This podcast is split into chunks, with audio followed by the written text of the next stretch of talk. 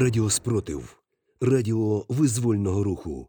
Кожна дія наближає нас до перемоги.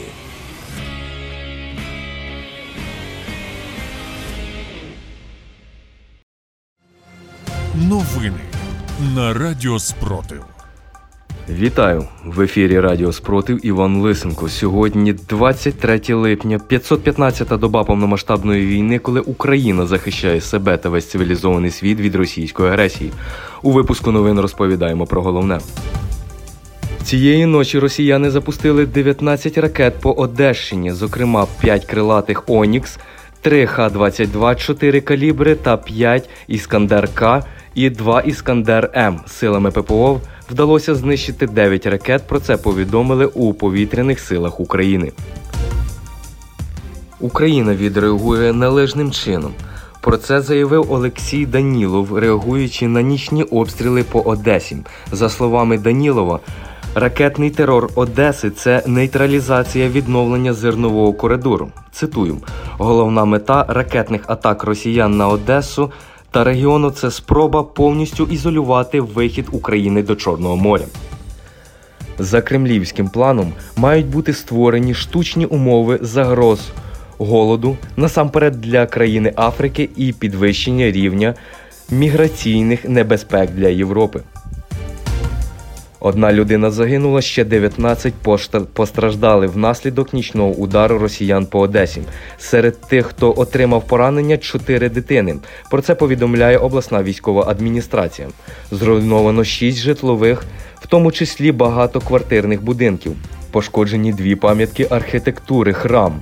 У міській раді повідомили, що руйнування зазнав Свято-Преображенський кафедральний собор. Понівечені десятки автівок у багатьох будинках, вибиті вікна, пошкоджені дахи та фасади. Йдеться в повідомленні.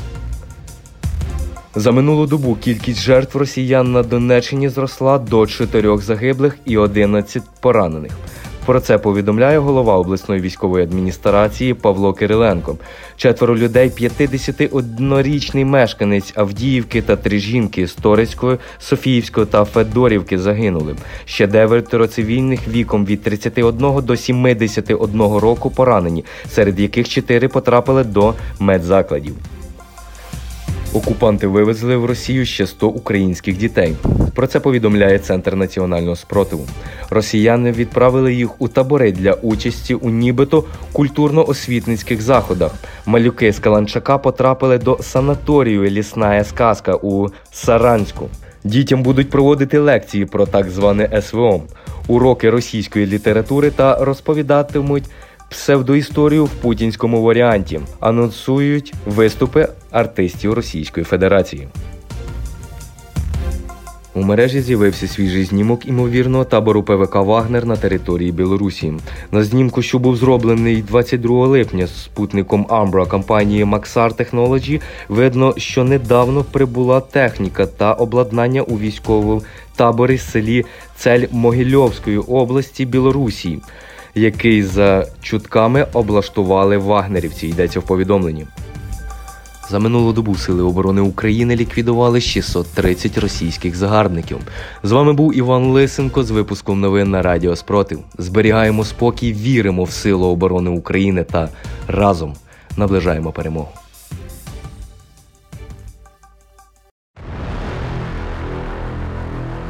Радіо Спротив. Радіо визвольного руху. Сотнями кроків, тисячами рук, мільйонами сердець. Україна переможе ворога.